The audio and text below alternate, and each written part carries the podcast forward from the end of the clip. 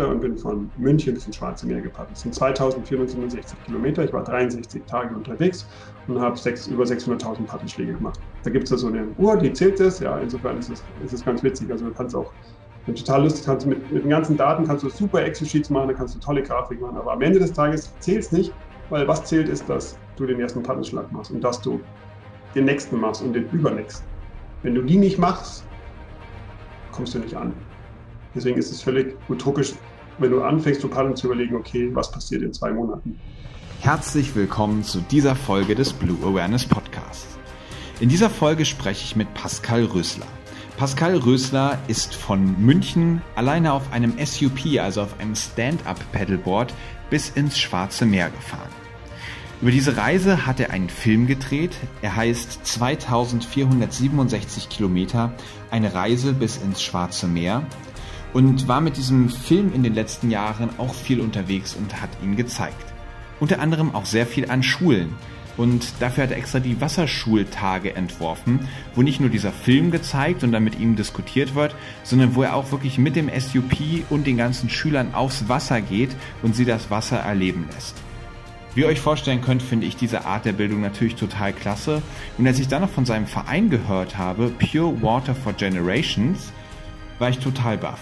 Denn dieser Verein verfolgt die Vision, dass die Donau in 25 Jahren Trinkwasserqualität hat. Wenn das nicht mal ein wirklich ambitioniertes und tolles Ziel ist. Ich habe mich riesig auf dieses Gespräch gefreut und ich hoffe, ihr habt auch eure Freude dran. Hallo Pascal. Hallo Chris, vielen Dank für die Einladung.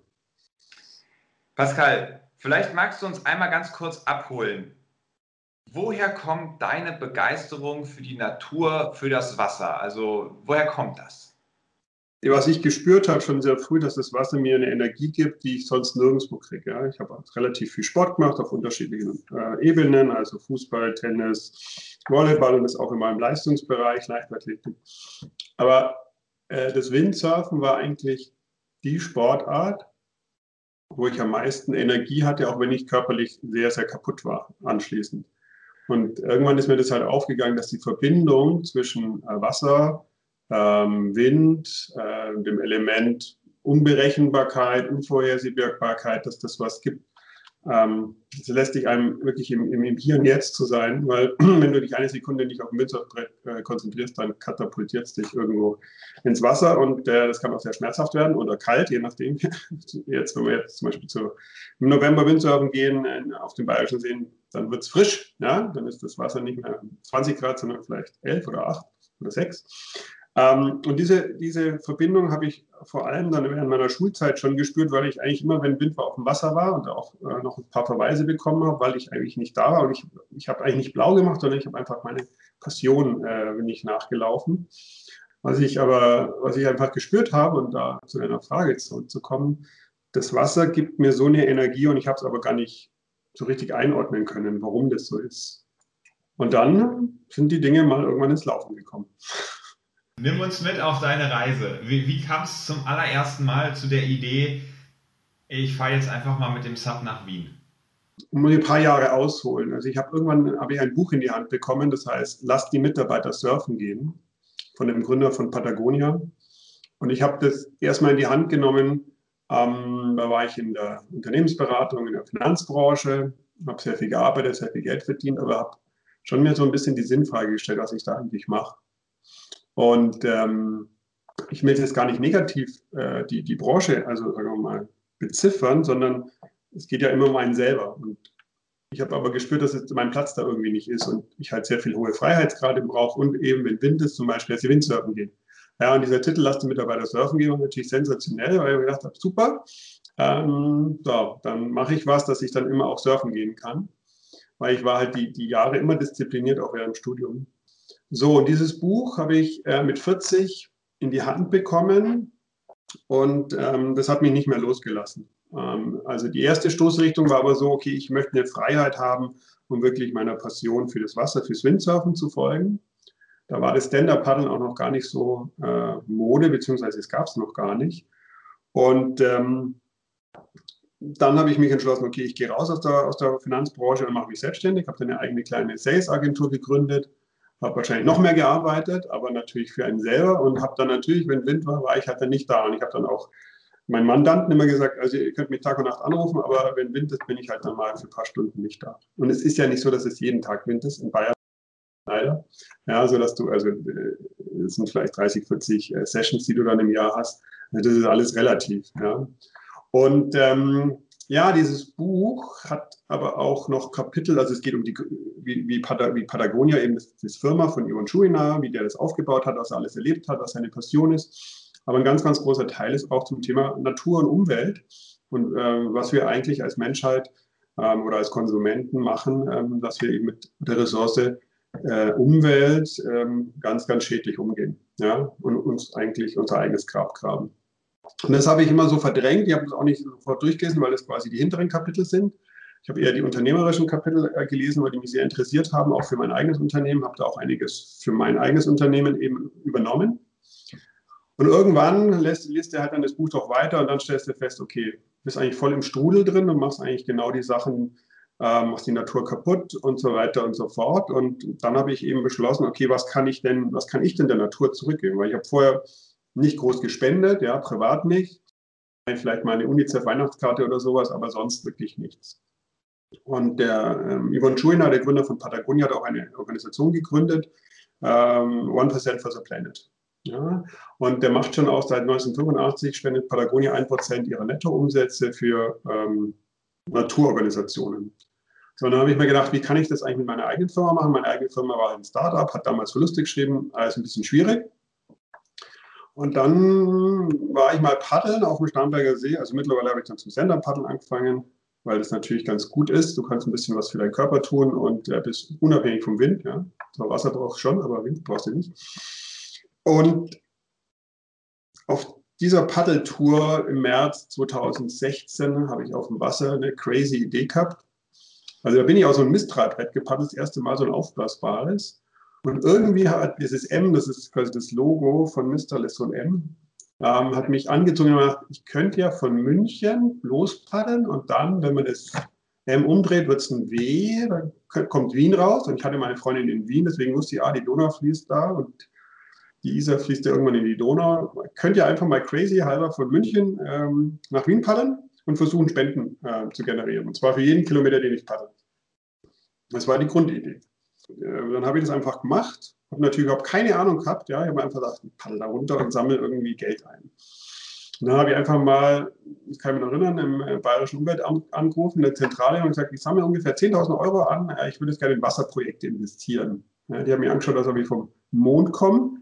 Bin dann aber irgendwo ähm, beim Bayerischen Naturschutzfonds gelandet über Umwege und das war sensationell, weil der Bayerische Naturschutzfonds, der hat lauter so Gebietsbetreuer in Bayern an den unterschiedlichen Gewässern oder auch in den in den Bergen und den Regionen und unter anderem auch drei an der Donau ja, oder an der Isar und an der Donau. Und das war schon mal cool, weil ich wusste, okay, jetzt habe ich schon mal drei Projekte. Das waren so ganz kleine Projekte. Ja, da ging es einmal um Ferngläser, dann Bustransfer und ähm, die Wiederansiedlung der Gelbbauchunke. Also auch ein richtiges Naturthema. Und dann bin ich am 20. Juli 2016, um die Story kurz zu machen, in ähm, München an der Max-Josefs-Brücke. Das ist quasi die letzte Brücke ähm, in München, wo man dann auch wieder paddeln darf, ins äh, Wasser gestiegen und bin losgepaddelt. Wir haben das Ganze ein bisschen professionell aufgesetzt. Wir haben die Presse angerufen und gesagt, da paddelt einer. Und wir haben den Live-Tracking, so einen GPS-Tracker. Und bin dann einfach losgepaddelt. Und ähm, naja, nach einer halben Stunde hatte ich eine blutige Lippe, eine äh, Sonnenbrille verloren und die Finne ist abgerissen. Also Worst Case quasi. Und dann habe ich mich entspannt, also muss ja mal erst was passieren, bevor wir sich entspannen. Habe ich mich entspannt und gesagt, okay, paddel jetzt da runter und schau, was passiert. Also, ich bin äh, zwölf Tage später in Wien ähm, angekommen, ganz alleine, kann mich noch erinnern. Keiner war da, kein großes Empfangskomitee, niemand, nur ich. Ich bin da angekommen, dann gibt es noch ein Schild. An der Donau wird jeder Kilometer also beschildert mit Kilometern statt 1932 Kilometer bis ins Schwarze Meer.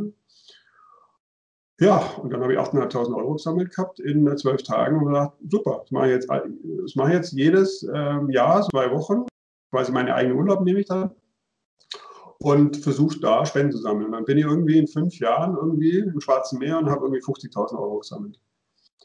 Und ja, das war der Start. Also für den Start schon nicht so schlecht. Dann gab es ein bisschen Medienaufkommen.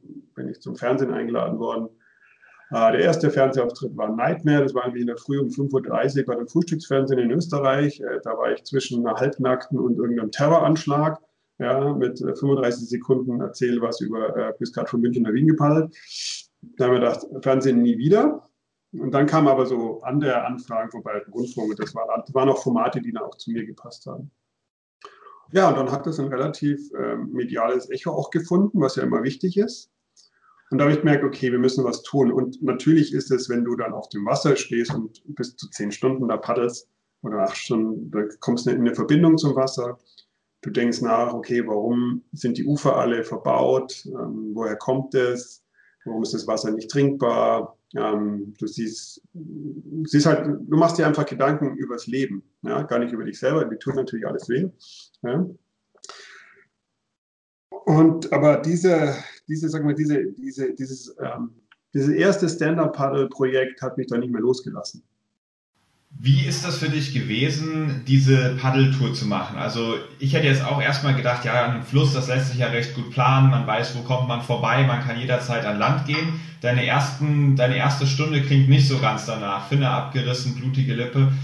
Was sind so, so einfach die, die Herausforderungen, die auf dich warten, ganz abgesehen natürlich von der körperlichen Belastung? Ähm, was waren dann vielleicht auch so die, die Tief- und die Hochpunkte? Ähm, Kannst du darauf noch ein bisschen eingehen?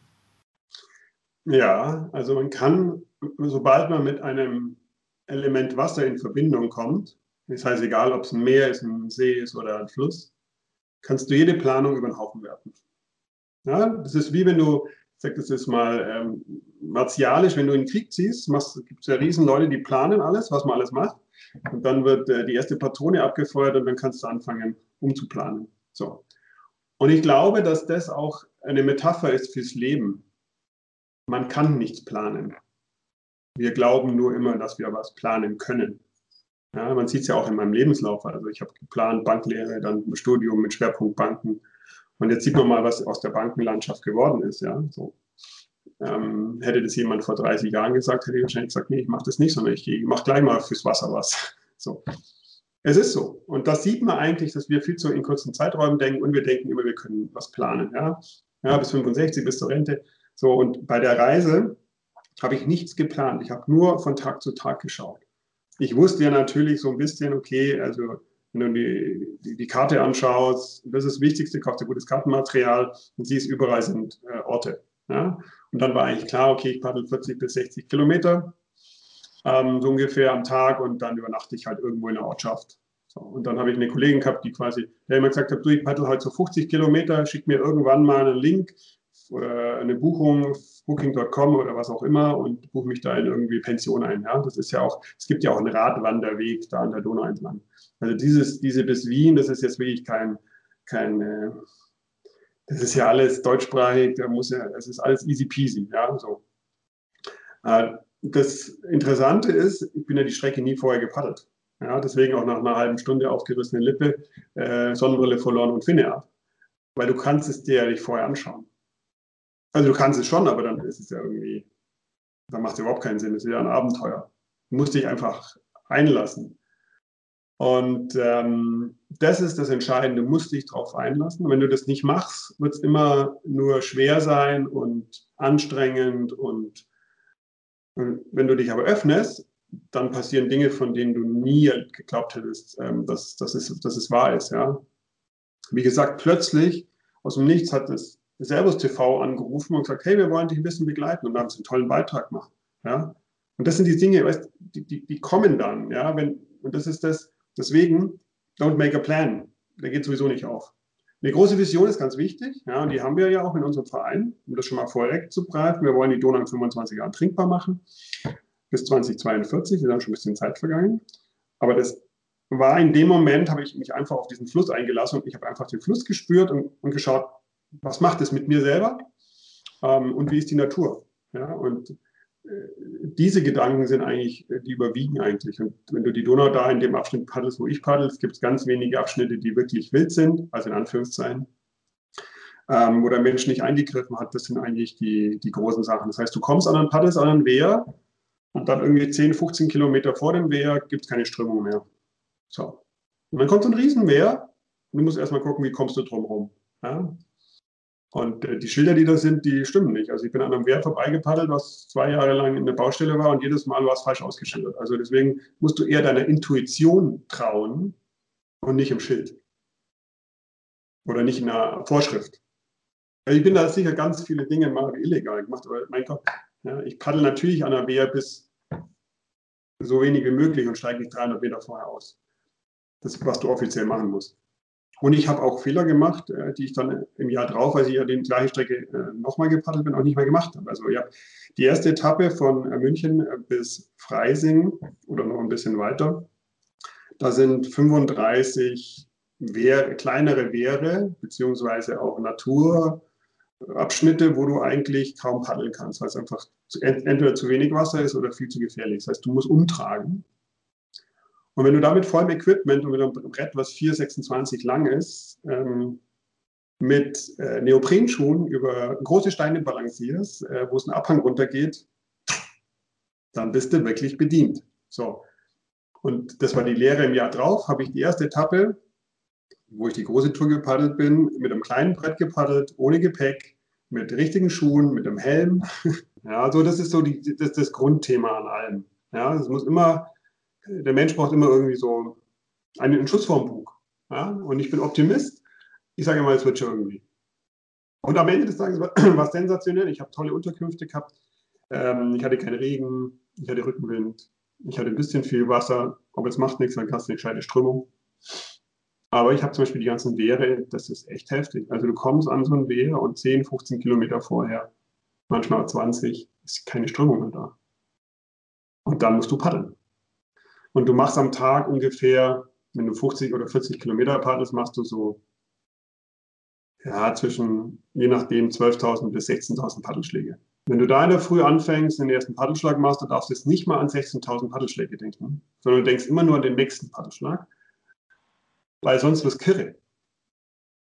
Und das ist quasi auch das Thema, ich bin ja früher mal Marathon gelaufen, das, ist, das hilft mir natürlich bei so Sachen. Ja? Du weißt, okay, du hast jetzt 42 Kilometer vor dir, Jetzt denk erstmal bis 10 Kilometer und dann bis zur Halbmarathon-Distanz. Und so trainiert man ja auch. Ja. Wenn ich dich frage nach einem der schönsten Momente, die du auf diesen Touren erlebt hast, was sind so die ersten ein, zwei Sachen, die dir in den Sinn kommen? Auf die Frage A antworte ich grundsätzlich nicht. ich kann dir auch sagen, warum. Weil der Paddelschlag der Moment ist. Das klingt jetzt ein bisschen spirituell und wie auch immer, aber es ist es so. Also du kannst gar nicht aufhören, die Momente zu erzählen, die du hattest. Ja? Denn, denn das Highlight-Moment, was ich eigentlich hatte, war folgendes. Nach der großen, nach der ersten Tour war ich im Oktober, also so um die Zeit wie jetzt, auf dem Starnberger See paddeln, relativ lang, alleine. Ich gehe immer alleine paddeln. Ich habe eigentlich keine Lust, mit Leuten zu paddeln, weil die reden ja so viel. Und und da bin ich ins Abendrot gepaddelt und da hatte ich diese Idee schon, okay, ich könnte ja von München bis ins Schwarze Meer paddeln, also fast zweieinhalbtausend Kilometer. War mir aber ein bisschen unsicher innerlich, ob ich das pack und zweitens, wohin das führt. Und dann habe ich quasi, habe ich mich aufs Brett gesetzt, kann mich noch erinnern, habe dieses Abendrot bewundert und habe dann quasi das Universum oder Gott oder wen auch immer um einen Rat gefragt. Ja, und gefragt, soll ich wirklich bis ins Schwarze Meer paddeln? Und dann habe ich mich umgedreht und dann war über am Starnberger See ein doppelter Regenbogen, was quasi nie passiert. Ja? Also du hast relativ wenige Regenbogen bei uns in der Region. Und damit war die Frage beantwortet. Ein doppelter Regenbogen ist ein Doppeljahr. Ja? Da musst du nicht mehr viel rum, rumtun. Und dann war Oktober 2016. Seit dem Zeitpunkt habe ich angefangen, die große Tour dann zu planen. Also im Planen in Anführungszeichen, ich habe erstmal drei Monate nichts gemacht und dann haben wir gedacht, oh, äh, das ist ja in sechs Monaten, das geht los, da sollte ich mal ein bisschen was machen. Das Einzige, was ich schon immer gemacht habe oder relativ früh für diese Tour war, ein autogenes Training. Und zwar habe ich mir Anfang äh, 2017 den alten Leuchtturm von Sulina auf DIN A0 ausgedruckt. Und das ist quasi der Nullpunkt. Der alte Sulina, da fließt die, die Donau ins Schwarze Meer. Und habe mir den ins Büro gehängt, in mein Büro. Und jeden Morgen, wenn ich ins Büro gegangen habe, gesagt, ich komme da an, Paddelschlag für Paddelschlag und habe Spaß dabei. Und diesen Kniff oder dieses, äh, habe ich mir abgeschaut von einem, der zweimal über, über den Atlantik äh, gesegelt, gepaddelt ist. Ja, es ist ähm, Lindemann heißt der Dr. Lindemann, der hat auch dieses autogene Training entwickelt. Und der ist einmal mit dem Einbaum und beim zweiten Mal mit einem Klepperfaltboot über den Atlantik. Ja, holy cow. Und der hat ja auch ein Mantra. Er hat gesagt, äh, Kurs irgendwie Südwest oder irgend sowas und äh, ich, ich gehe nicht unter. Ja, das war sein Mantra. Und mein Mantra war, komm da an, Paddelschlag für Paddelschlag, hab Spaß dabei. Und was ja passiert ist, wenn du dir das immer wieder vorsagst, dann manifestiert sich was in deinem Kopf. Ähm, also wenn wir als Menschheit jetzt alle sagen können, wir, wenn das Mantra der ganzen Menschheit wäre, wir, wir leben wieder in Einklang mit im Balance mit der Natur zum Beispiel, dann wird es innerhalb von ein paar Jahren passieren, weil jeder das quasi sich als Ziel hat. Wenn das Mantra aber ist, wir konsumieren so viel es geht und versuchen Wachstum zu kriegen ohne Ende, was das Mantra der letzten 100 Jahre ist, dann setzt sich das erstmal fest. Und dieses zu wandeln, das ist eigentlich die große Challenge. Also du siehst, mein Thema ist eigentlich, ich benutze eine Tour, die dann, um das jetzt mal sagen, bin ich eben zu 17 am 20. Juli losgepaddelt, ein Jahr später und bin von München bis ins Schwarze Meer gepaddelt. Das sind 2467 Kilometer. Ich war 63 Tage unterwegs und habe sechs, über 600.000 Paddelschläge gemacht. Da gibt es ja so eine Uhr, die zählt das. Ja, insofern ist es, ist ganz witzig. Also du kannst auch, wenn du total Lust kannst mit, mit den ganzen Daten kannst du super Excel-Sheets machen, da kannst du tolle Grafik machen. Aber am Ende des Tages zählt es nicht, weil was zählt ist, dass du den ersten Paddelschlag machst und dass du den nächsten machst und den übernächsten. Wenn du die nicht machst, kommst du nicht an. Deswegen ist es völlig utopisch, wenn du anfängst zu paddeln, zu überlegen, okay, was passiert in zwei Monaten? Als ich weggepaddelt bin in München, zur großen Reise, haben mich die Leute gefragt, wann kommst du an? meine Antwort war immer, dann, wenn ich ankomme. Weil ich wusste ja nicht, was passiert. Ja, ich kann krank werden, ich kann, mein Paddel kann brechen, meine Finne kann brechen, mein Sub kann die Luft rausgehen. Aber nichts ist passiert. Und die große Vision, die sich dann eben entwickelt hat auf der Donau, war, dass ich eben sechs bis acht Stunden oder zehn Stunden da drauf war und dieses Wasser nicht trinken konnte. Und jeden Tag aber habe ich auch fünf Liter Wasser gebraucht. Fünf Liter Wasser musst du dir erstmal irgendwo herkriegen. Ja, so ab Ungarn habe ich es nicht mehr aus der Leitung getrunken. Dann kaufst du es aus Plastikflaschen. So. Und jeden Tag fließen vier Tonnen Plastik von der Donau ins Schwarze Meer. Wenn du die Zusammenhänge kennst, du musst das Wasser ähm, aus Plastikflaschen kaufen, es fließen vier Tonnen Plastik von, von der Donau ins Schwarze Meer.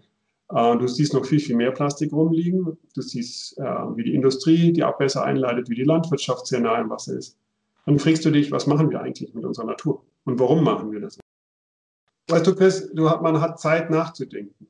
Also ich ja. war zwei Monate, 63 Tage, ich war zwei Monate auf dem Stand-Up-Paddlebrett. Das war nur ich und das Sub. Ich war sechs bis zehn Stunden jeden Tag alleine.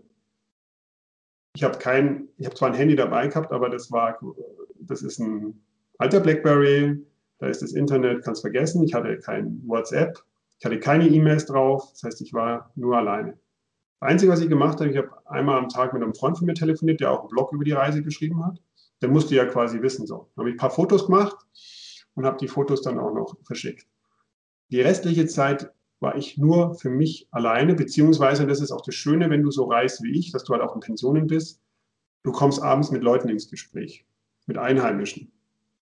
Ähm, nicht mit Touristen, sondern meistens mit Einheimischen. Und dadurch lernst du was über das Land, über die Leute, über die Probleme. Und vielleicht, wenn du mal selber oder wenn ihr selber einfach mal einen ganzen Tag alleine in der Natur seid. Oder überlegt euch mal, wann wart ihr letztes Mal in eurem Leben ganzen Tag allein in der Natur? Wo du in der Früh zum Spaziergang aufbrichst und abends wieder in die Hütte zurückkommst oder was auch immer und du hast den ganzen Tag nicht gesprochen. Das sind wahrscheinlich ganz, ganz wenige Tage, die jeder von uns hat. Am Anfang kommt natürlich alles Persönliche hoch. Das ist auch wichtig, das muss ich erstmal verarbeiten. Da fließen auch Tränen auf dem, auf dem, auf dem, auf dem, Wasser. Ja? Und da ist es, das ist halt wie ein Jakobsweg. Ja? Du läufst halt oder du paddelst und dann kommst irgendwann mit dir ins Reine. Und wenn du das mal für dich erlebt hast, dann, dann ist es auch im Alltag so einfach ähm, reinzukommen. Ja? Ich habe vorhin erzählt, ich mache in der Früh immer eine Gehmeditation. Vor 20 Jahren wäre ich wahrscheinlich gerannt von A nach B, ja, ganz schnell und ganz äh, so. Ähm, aber diese Ruhe zu sich zu kommen, das ist eigentlich das Entscheidende. Weil diese Vision, die wir haben, das ist jetzt ja kein Sprint, kein 100-Meter-Lauf, das ist auch, das ist mehr als ein Marathon. Ja, das mache ich, bis ich ins Grab steige. Weil wenn du so eine Passion hast, dann hört die ja nicht auf, ja. Da kannst du nicht sagen, ich mache das jetzt von fünf bis um sieben oder fünf bis um fünf oder was auch immer die Uhrzeit ist und gehe dann nach Hause. Und ich kann nur jedem sagen, ähm, wenn er diese Passion für irgendetwas in sich spürt, es muss nicht nur das Wasser sein oder die Natur oder es kann auch Klavierspielen sein oder malen oder rechnen, was auch immer oder Bücher schreiben, folge deiner Passion, weil daraus entsteht was ganz Großes. Und dann brauchst du nämlich nicht die Bestätigung durch Konsum, durch das nächste HM-T-Shirt oder was auch immer, sondern dadurch, dass du was hast, für das du lebst, hast du automatisch eine Passion. Und alles andere kommt dann. Deswegen, um das nochmal zusammenzufassen, macht euch keinen Plan fürs Leben, lebt den Augenblick. Schön, Pascal, du ähm, hast jetzt ganz viel auch erzählt, die Sinnhaftigkeit des Wassers. Ich glaube, jeder kann spüren, wie sehr es dich auch tatsächlich bewegt, wie sehr, wie sehr du vom Wasser bewegt wirst, die Planung aufgibst und dem Fluss vertraust.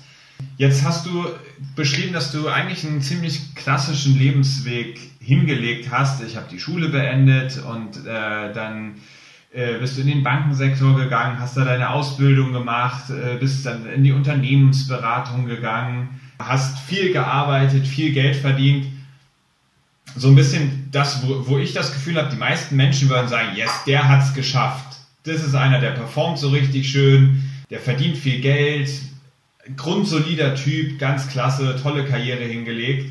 Und da sagst du jetzt irgendwo, hey, mir hat da die Sinnhaftigkeit gefehlt und das entdecke ich immer wieder. Ich meine, ich selber habe da ja auch ein bisschen einen anderen Weg eingeschlagen und nach dem Studium eben nicht den ersten richtigen Job begonnen, sondern ähm, dann mein eigenes Projekt gestartet. Und da werde ich, höre ich immer wieder, ach Mensch, das erfordert ja auch total viel Mut, total krass, ich würde mich das ja niemals trauen und ganz viel merkt man da auch wirklich die Ängste in den Menschen. Was ist denn, wenn das nicht gut geht, wenn du dann nie wieder einen Job findest, wenn und und und und und. Wie ging das dir denn? Ich meine, du hast ja, du bist da ja schon ziemlich ziemlich weit in diesem Prozess fortgeschritten, hattest ja auch ganz viel Sicherheit. Und ich sage immer, für mich war das ziemlich einfach, weil ich hatte ja noch nichts aufzugeben. Ich stand ja quasi am Anfang meines Weges und habe einfach gesagt, okay, ich schlage einfach jetzt schon eine andere Richtung an. Ich musste nichts aufgeben. Das Schöne ist halt, dass ich diese Passion von diesem Windsurfen in mir immer gespürt habe und dass das mir eigentlich, also ich bin auch ein, ein kleiner Bub, ja, mir war, ich sag mal, wenn ich Geld habe, gebe ich es auch aus. Ich bin nicht jemand, der auf Sicherheit bedacht ist. Ähm, nur die Gesellschaft drängt es einem auf, ja. Und das war schon immer, dass die Gesellschaft immer gesagt hat, hey, du musst und das ist das und denk an deine Altersvorsorge. Und irgendwann habe ich zu denen gesagt, ihr könnt mal echt mal einen Hut aufsteigen. Und deswegen war diese große Tour auch für mich so das Loslassen und sagen, ganz ehrlich, ich bin jetzt mal zwei Monate oder drei Monate weg. Was danach kommt, habe ich keine Ahnung. Und ich habe mein letztes Geld auch in meine Projekte investiert. Ja, also so, ein, so einen Film zu finanzieren, da war auch nicht klar, wie viele Spenden wir kriegen. Ich habe meine Reisen selber finanziert. Also ich mache nicht diese Projekte, um meine Reisen zu finanzieren, was ja viele, viele Leute machen. Die machen quasi, fahren einmal um die Welt und schreiben Bücher, damit sie ihre Reise finanzieren. Ja. Ich habe meine Reise privat finanziert. Aber ich habe auch keine Rücklagen mehr. Ja. Ich hatte mal was, aber ich habe natürlich, ich habe auch ein eigenes Unternehmen gegründet. Ja. Also der Kanzler Pott mal zwei Jahre gar kein Geld verdient, hat das alles in mein Unternehmen reingetan. Also ich habe schon eine Risikobereitschaft, die einfach groß ist. Und was ich eigentlich warum der Switch immer kommen kann, ist, oder die Frage der Sinnhaftigkeit ist ja, und das erkennst du natürlich auch auf so einer Reise, dass ähm, du hast einen Anfang von einem Leben und ein Ende. Und das ist nur dein einziges Leben, also jetzt auf der, in der, äh, auf der Erde. Und wenn du das erkennst, dann machst du keine Kompromisse mehr. Das ist nämlich, was wir alle machen, sind Kompromisse. Und deswegen geht es uns auch nicht gut. Ja, weil wir müssen, ganz, ganz viele Menschen machen einen Job und sind nicht glücklich dabei. Warum sind sie nicht glücklich? Weil sie was machen, was sie eigentlich gar nicht wollen, sondern nur, weil sie Geld verdienen. So. Was kannst du da machen? Du kannst einfach deine Lebenshaltungskosten erstmal runterschrauben. Ja, das habe ich natürlich auch gemacht. Und sagen, okay, ich brauche das nicht mehr. Ich gehe nicht zum Skifahren. Wenn ich da in die Berge gehe, dann nehme ich mein, meine, meine, meine Tourenskier und laufe da zu Fuß hoch. Ja? So, spare ich mir schon mal eine Karte. Ähm, und die tollen Lebensläufe sind eigentlich die Lebensläufe, die eben nicht gerade sind. Und aus dem auszubrechen ist ein Risiko. Aber das Risiko ist, was ist es mir wirklich wert? Weil ich habe auch so noch, noch so einen anderen Leitspruch ist, nichts zu riskieren wäre mir viel zu großes Risiko. Ja, weil sonst passiert ja auch nichts. Ja, und dieses, okay, ich fahre zweimal im, Woche, im Jahr im Urlaub, bla bla bla. Ich, ich buche meinen Urlaub schon ein Jahr vorher, ja, damit ich, hey, ganz ehrlich, und deswegen bin ich so happy mit dem Coronavirus, nicht weil da Leute sterben, auf keinen Fall, sondern weil es uns zwingt, über unsere Gewohnheiten nachzudenken, weil es uns zwingt, aufhören, einen Plan zu machen. Ja. Und ich glaube, das ist ganz wichtig, dass wir das lernen, weil es wird sich äh, die Welt dreht sich, dreht sich und bleibt nicht stehen. Und deswegen ist, ich glaube, ein ganz, ganz wichtiges Teil nur eine Veränderung geschieht nur dann, wenn du dich selber veränderst. Und du hast es bei dir selber gemerkt, du bist einen anderen Weg gegangen. Ja? Und ich sage es mal unter dem Thema Karriere, man kann auch Karriere machen, wenn man einen anderen Weg geht. Ja? Aber Karriere ist ja nur definiert, was die anderen über dich denken. Es kommt ja immer darauf an, was du über dich selber denkst. Ich bin so froh, dass ich, das, dass ich aus diesem Alten raus bin. Ja? dass ich aus diesem, aus diesem 9 to 5, also war bei mir nie 9 to 5, sondern keine Ahnung, 7 bis 9, ja, äh, raus bin und meine anderen Sachen mache. Ja. Und am Ende des Tages ist es immer, hilft sehr in deiner Persönlichkeitsentwicklung. So, das ist das, was, was, was dadurch zustande kommt. Und du siehst Dinge halt anders und plötzlich erkennst du, okay, du brauchst gar nicht so viel zum Leben. Es reicht eine Tasche und ein Sub und ein Paddel. Du hast ja gesagt, ähm, dass das Leben ist ein Fluss und man soll diese Planung aufgeben. Das ist mir auch tatsächlich im Vorgespräch mit dir passiert, als ich dir per Mail geschrieben habe, du kämpfst für sauberes Wasser in der Donau. Da hast du mich gleich korrigiert und gesagt, Moment mal, bei mir gibt es keinen Kampf. Das klingt für mich aus, aus der einen Perspektive total schlüssig. Ja, so ein Fluss ist ein Fluss, der wird nicht gedrückt, der wird nicht gestaut, sondern der fließt. Und wenn was kommt, dann fließt er drum rum. Und ähm, eigentlich möchte man, dass der eigentlich genau so seine Ziele verfolgen. Jetzt frage ich mich aber, glaubst du, das ist wirklich die Antwort in allen Fällen? Also ich sag mal, so ein Teil in mir sagt dann, ja, es wäre so schön, aber manchmal muss man vielleicht doch ein bisschen ähm, kämpfen, also kleines Beispiel, was ja auch mit dem Thema Wasser zu tun hat, ist der, der, der, der Dannenröder Forst. Sagt ihr das was? Das ist bei mir hier gleich um die Ecke. Ich wohne hier in Marburg. Ähm, ein Waldgebiet, was Wasser, frisches Wasser, sauberes Wasser für 500.000 Menschen liefert, soll jetzt abgeholzt werden, damit dort eine Autobahn gebaut werden kann. Und hier ist im Moment das Thema Kampf da quasi ganz groß, weil natürlich sitzen da jetzt gerade Besetzer im Wald und leben in diesem Wald, um ihn zu schützen und sind bereit, dafür jetzt wirklich zu kämpfen. Und da denke ich mir, okay, wenn man das fließen lassen würde, kommt man vielleicht auch gar nicht mehr gegen, gegen die Roder und die Polizei, die das da alles dann äh, platt machen wollen, an. Wie, wie ist da deine Antwort? Gibt es niemals Kampf oder gibt es da schon auch Punkte, in denen man irgendwie doch kämpfen kann, darf, sollte?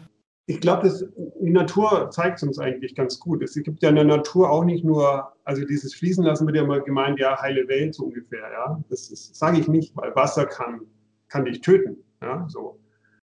Das Beispiel, das du jetzt ansprichst, ist ein, ist ein schönes Beispiel. Ich kenne die Sachlage nicht, das war völlig wurscht. Ich würde zum Beispiel mich nicht in diesen Forst setzen und da campieren. Sondern was ich machen würde, ich würde immer den Dialog suchen. Ja, ich würde ganz viel mit den Politikern sprechen, aber im Vorfeld.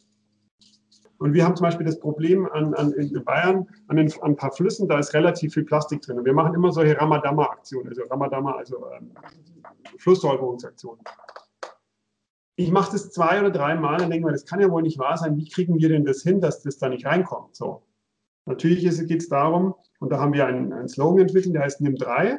Wenn du in der Natur bist, nimm drei Dinge, die da nicht hinkören. Ja? Wir müssen doch dahin kommen, dass es gar nicht reinfliegt. So. Und äh, gleichzeitig versuchen wir jetzt so sogenannte Subrangers zu machen, die eben den Müll dann eben auch entsorgen, weil wenn du so eine Beach Cleaning Aktion machst, das ist zwar gut, aber es löst das Problem nicht. Und das sind wir, wir, wir, wir reagieren immer nur, wir, wir agieren aber nicht. Ja, das heißt, wir, wir denken eigentlich nie mal strategisch nach vorne und überlegen uns, okay, wie können wir eigentlich die größeren Themen viel besser lösen. Und am Ende ist es ein Miteinander. Ja, weil vielleicht brauchst du die Straße doch, keine Ahnung warum, weil die so, aber dann gibt es sicher auch eine Möglichkeit, was zu bauen oder was zu entwickeln oder ein ganz anderes Mobilitätskonzept zu machen, dass dieser, diese, dieses Gebiet, dieses Wasserschutzgebiet oder sowas, dass das nicht berührt wird. Das Problem ist ja, dass es viel früher anfängt. Ja? Dass wir uns und dass sich die ganzen Menschen überhaupt nicht bewusst sind, dass die Natur eigentlich das Schützenswerte ist und dass wir glauben, wir brauchen eine Autobahn, um noch schneller von A nach B zu kommen. So. Und wenn du die Vergangenheit anschaust, gab es immer große Kämpfe gegen Atomkraftwerk. Greenpeace hat angefangen zu kämpfen. Ja. Was klar ist, du verlierst einen Kampf und du gewinnst einen Kampf. Und manchmal gewinnst du vielleicht zwei Kämpfe, das ist wie bei Boxern, ja. Und vielleicht hast du mal einen Lauf mit zehn Kämpfen, aber du wirst immer wieder einen verlieren. Und das, das große, die große das, ich sage jetzt mal bewusst spirituell, das große Erwachen der Menschheit wird dadurch nicht beschleunigt, sondern die Leute, die dann in den Forst waren, sind dann auch erschöpft und körperlich sagen, jetzt haben wir es geschafft und ziehen dann vielleicht zum nächsten Kampf. Ja, so. Aber das kann es ja nicht sein. Es muss doch von vornherein sein, dass zum Beispiel die, die Landräte oder wer dafür verantwortlich ist, dass die von vornherein sagen, wir werden keine weiteren Autobahnen bauen. Wir versuchen das anders zu lösen. Ja?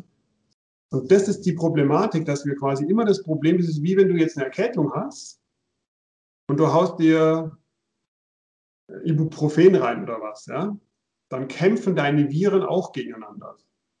Was aber viel wichtiger wäre, ist eigentlich zu sagen, hey Mann, okay, jetzt kommt die Grippesaison. Das heißt, ich ziehe mir jetzt einen warmen Schal an, ja?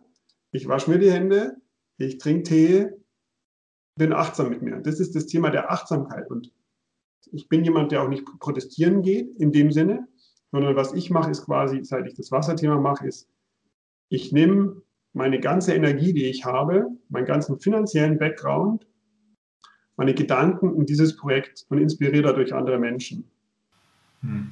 Verstehe. Also ich würde es jetzt mal so zusammenfassen. Du sagst, ey, es muss den Kampf nicht geben. Ich meine, damit arbeiten wir uns auf und äh, da geht ja auch viel Energie verloren, indem sich zwei Seiten irgendwie aufeinandertreffen und aneinander reiben.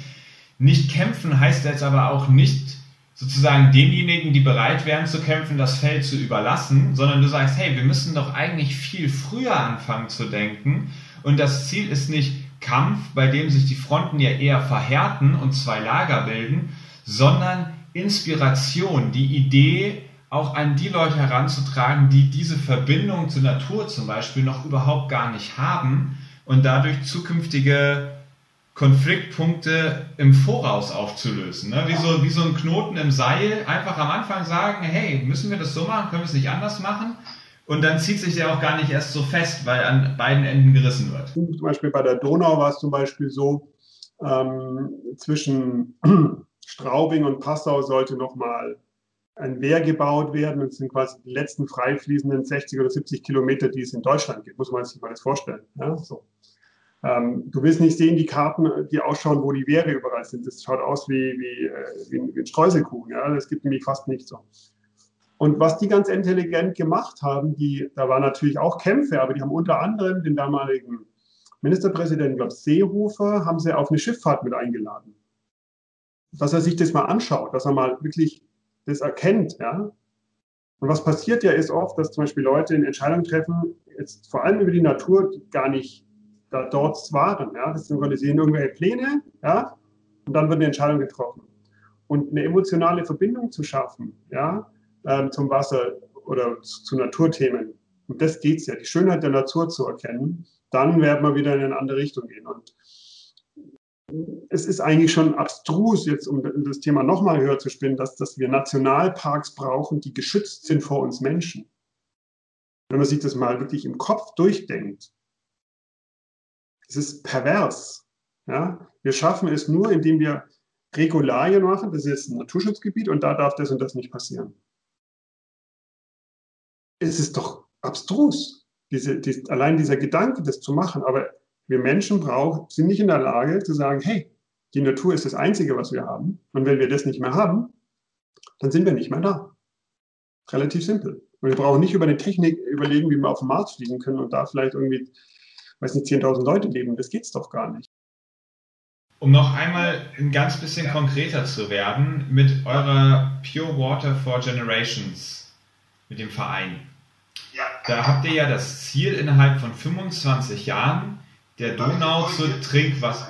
Es ist eine Vision. Ja, okay. Ihr habt die Vision, in 25 Jahren aus der Donau trinken zu können.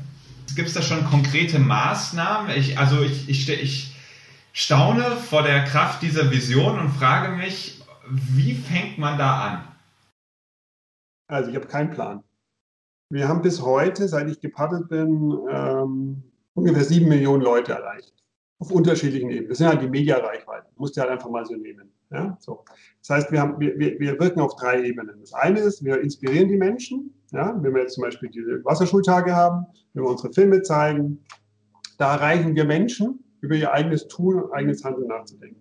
Das zweite ist, wir haben so Kooperationen zum Beispiel mit der Internationalen Kommission zum Schutz der Donau.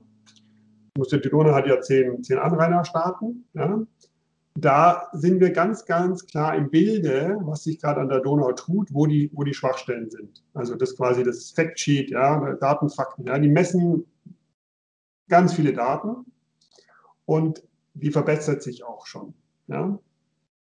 So, wir wissen, dass es vier Themen gibt an der Donau. Ganz kurz, das ist die Landwirtschaft, die zu viel Nitrat und Phosphat. Das ist die Industrie, die zu viel Industrieabwässer gibt. Das ist das Plastik, was über uns kommt. Ähm, und das vierte ist ähm, die Verschmutzung aus den Kläranlagen, also von den Städten und den, und den, äh, äh, und den, und den Dörfern, die halt an der Donau sind. Und die Donau hat 160 Nebenflüsse. So, das, ist jetzt mal nicht so wenig. Ja, so. Wir haben eine Idee, wir nennen das Digitalisierung der Donau. Ähm, das heißt, jeder, der an der Donau unterwegs ist oder an einem Fluss, hat ein Handy mit einer App und hat ein kleines Messgerät dabei, eine Sonde. Hält die ins Wasser und kann die Qualität der Donau messen oder des Wassers. Und dann hast du plötzlich wie Google Maps, siehst, oh, da ist es rot, da ist es grün und da ist es orange. Das ist eine Ampelfunktion. Ja? Und wenn du das hast, hast du schon mal das erste Mal in der Lage, hast du unabhängige Daten. Du bist nicht von Staaten abhängig. Ja? Das ist ein Riesenprojekt, das wir gerne machen würden. Dafür brauchen wir jetzt mal geschätzt 300 bis 400.000 Euro, um das anzuschieben. Weil es ja am Ende des Tages geht es um die Verteilung von diesen einzelnen von den Leuten, weil wenn du plötzlich 10.000 Messpunkte hast, weil so ein Fischer ist jeden Tag an der Donau jeder zweiten, der mit seinem Hund spazieren geht es auch. So.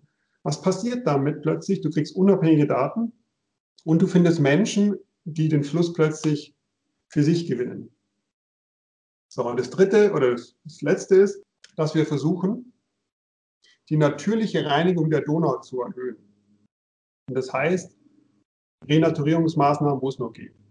Was bei mir total resoniert hat, war auch der zweite Punkt. Ähm, ich finde es eine coole Idee mit dieser App, dass wirklich ähm, unabhängige, breit gefächerte Messung des Status quo vorangetrieben wird. Und das, was ich eigentlich genial daran finde, ist, dass man mehr oder weniger so kleine Hüter der Donau ähm, installiert. Ne? Dass wirklich, wenn ihr mal angenommen 10.000 Leute da hättet, die da mitmachen, die sich ja auf einmal damit identifizieren, hey, der Schutz der Donau, der Zustand der Donau, das ist mit mein Aufgabenbereich, das geht mich was an und das ist, finde ich, ein absolut zentraler Punkt bei dieser ganzen Sache, dass die Leute quasi ihren persönlichen Anteil an dieser großen, riesigen Problematik erkennen. Also auch, hm, wie trage ich zu dem Problem bei? Aber eben auch die eigene Wirksamkeit kennenlernen. Hey, auf mich kommt es ja an. Ich kann ja hier in diesem großen Ganzen ein Schräubchen sein, was mitarbeitet und, und was was verändern kann und was was antreibt. Da wirklich 10.000 Leute zu gewinnen, oder lass es auch nur 1.000 sein, die entlang der Donau dieses Gefühl von Wirksamkeit, auf uns kommt es an, bekommen. Ich glaube, das werden wie ganz viele Leuchttürme sein, die für die Menschen drumherum eine Orientierung geben oder auch einfach nur Aufmerksamkeit, wo die dann auf einmal merken, hey, was machen die denn da? Wahnsinn, das wird hier beobachtet. Oh, krass. Und über das Thema wird nachgedacht, das wird sichtbar. Finde ich total klasse. Das bedarf jedes Einzelnen. So, und die Frage, die ich mir stelle, ist, Jetzt in Deutschland, warum ist, schauen die Vorgärten alle so sauber und gepflegt aus? Warum passiert dann, wenn du in einem Unternehmen bist und es sind irgendwie zehn Leute, warum schaut dann die Teeküche aus wie Sau? Dieses Phänomen beobachte ich seit Jahrzehnten. Ab einer gewissen Zahl von Menschen kippt es und die fühlen sich nicht mehr verantwortlich dafür. Und um darum geht es, wir müssen selber mehr Verantwortung kriegen und mit dieser App Digitalisierung kriegen wir das hin. Und dann passiert nämlich plötzlich Folgendes, dass der sieht, dass sein Bereich im roten Bereich ist. Dann ruft er automatisch die Behörden an oder uns an und sagt dazu, also wir sehen das ja sowieso dann, dass da rot ist und wir schicken jemand hin. Aber dann kümmert es sich. Und du kümmerst dich ja nur um deinen Vorgarten, sage ich jetzt mal bewusst. Ja? Du kümmerst dich ja nicht, was in Budapest ist. Interessiert dich einfach nicht. Ja? Aber ein Fluss fließt halt einfach mal von A nach B und da kommt es auf jeden drauf an. Und das ist eben das, wo ich sehe, wo eine Veränderung stattfinden kann, weil wir natürlich, und das sind die großen Zusammenhänge, seit 100, also jetzt auch nicht so große, aber seit 120 Jahren gibt es die Industrialisierung. Was machen die Industrieunternehmen an den Flüssen? Nachts, wenn es keiner sieht, machen sie ihre Leitungen auf und lassen das Zeug runterfließen, ja, und dann sind, ist es weg. So, und es ist schon viel, viel besser geworden. Der Rhein ist ja viel besser geworden. Früher ist da irgendwie Schaum drauf geschwommen und es war kein einziger Fluss. Also die Dinge haben sich schon verbessert. So. Und was mich auch so optimistisch macht, ist, dass die Natur hat so eine starke eigenregenerative Kraft, also eine Eigenverbesserung ähm, von, von den Werten. An der Donau ist schon so viel passiert und es dauert dann vier bis fünf oder zehn Jahre und dann kommen die Fische wieder. Ja, und, und ein Fluss, das ist das Interessante, ist, wenn er über die Ufer geht, der fließt immer in seinem alten Bett der hat ein Erinnerungsvermögen. Auch wenn das quasi verbaut ist, der geht immer wieder da rein. Das heißt, wir reden jetzt hier, und das ist das Schöne, wir haben die Natur an unserer Seite und wenn wir schaffen, quasi von der Natur noch mehr zu lernen und wirklich zu lernen, wie sich ein Fluss reinigt. Ein Fluss reinigt sich immer, wenn er, wenn er quasi über Kies läuft, ja, dann kommt er mit, mit Sauerstoff in Berührung, dann reinigt er sich automatisch. Deswegen wird auch die Wasserqualität, je, je weiter du runterkommst, eigentlich immer besser, weil der Fluss wieder viel mehr laufen kann in natürlichen äh, Sphären. Nur was ich halt gelernt habe ist, oder für mich erkannt habe, ist, wenn wir die wirklich die großen Themen angehen, dann geht es nur über den Einzelnen. Ja? Du kannst zwar Gesetze machen, so und so und so, aber dann schaffst du es ja auch nur wieder auf ein Teilgebiet. Und dann kommt irgendwann ein Präsident und sagt, ist mir scheißegal, ich mache das alles rückgängig. Wir, sehen wir ja gerade in Amerika. Die ganzen Nationalparks hat er alle wieder, ein Teil, nicht alle, aber ein Teil hat er wieder rückgängig gemacht ja, und sagt, hier, ihr dürft wieder euer Öl bohren oder was auch immer. Und der erste Nationalpark, der Yosemite äh, in den USA, der ist dadurch zustande gekommen, dass ähm, einer der ersten Natur-, Umwelt-, Schützer in Anführungszeichen hat den Präsidenten der Vereinigten Amerika äh, von USA drei Tage lang mit in die Natur genommen. Ja? Und war mit dem da und der hat diese Natur gesehen und gesagt, die müssen wir schützen. Und so ist dieser erste Nationalpark in den USA entstanden. 1800 schlag mich tot, ja, 70 oder 90. So, aber du siehst, was, was passiert ist, ist immer, wir müssen quasi die Sachen vor uns schützen. Und wenn wir hinkommen, dass wir das schon spüren, dann müssen wir es nicht mehr schützen. Dann ist es automatisch so, dass wir uns dafür einsetzen, dafür, dass, dass wir sagen, es ist uns wichtig. Und das ist auch mit unserem NIM 3. Wenn du, wenn, wenn du zum Beispiel jetzt oder wenn, wenn ihr draußen, die das hören, mal beim Spazierengehen drei Sachen einsammelt, die da nicht hinkören, und das sehen andere Menschen, dann machen die das irgendwann auch. Und um das geht es eigentlich, ja. Und das ist ja auf vielen Ebenen so, das ist nicht nur das, das Umweltthema oder das Wasserthema so, sondern das ist unsere Gesellschaft. Und darum geht es. Wir müssen wieder mehr Verantwortung für unser eigenes Leben haben, aber auch für das Leben unserer Mitmenschen und für die Natur. Und wenn wir das hinkriegen, dann brauchen wir keinen Plan. Wow. Ich finde, das ist ein passendes Schlusswort was sehr gut zusammenfasst, was bei mir aus diesem Gespräch hängen geblieben ist.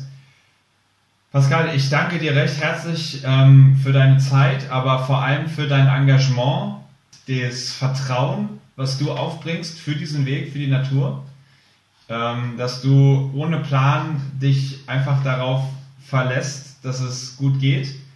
Äh, Finde ich super inspirierend und meine Daumen sind ganz fest gedrückt, dass dass in 25 Jahren die Vision zu einer Realität geworden ist und wir zusammen äh, ein großes Glas aus der Donau schöpfen und es genussvoll trinken können.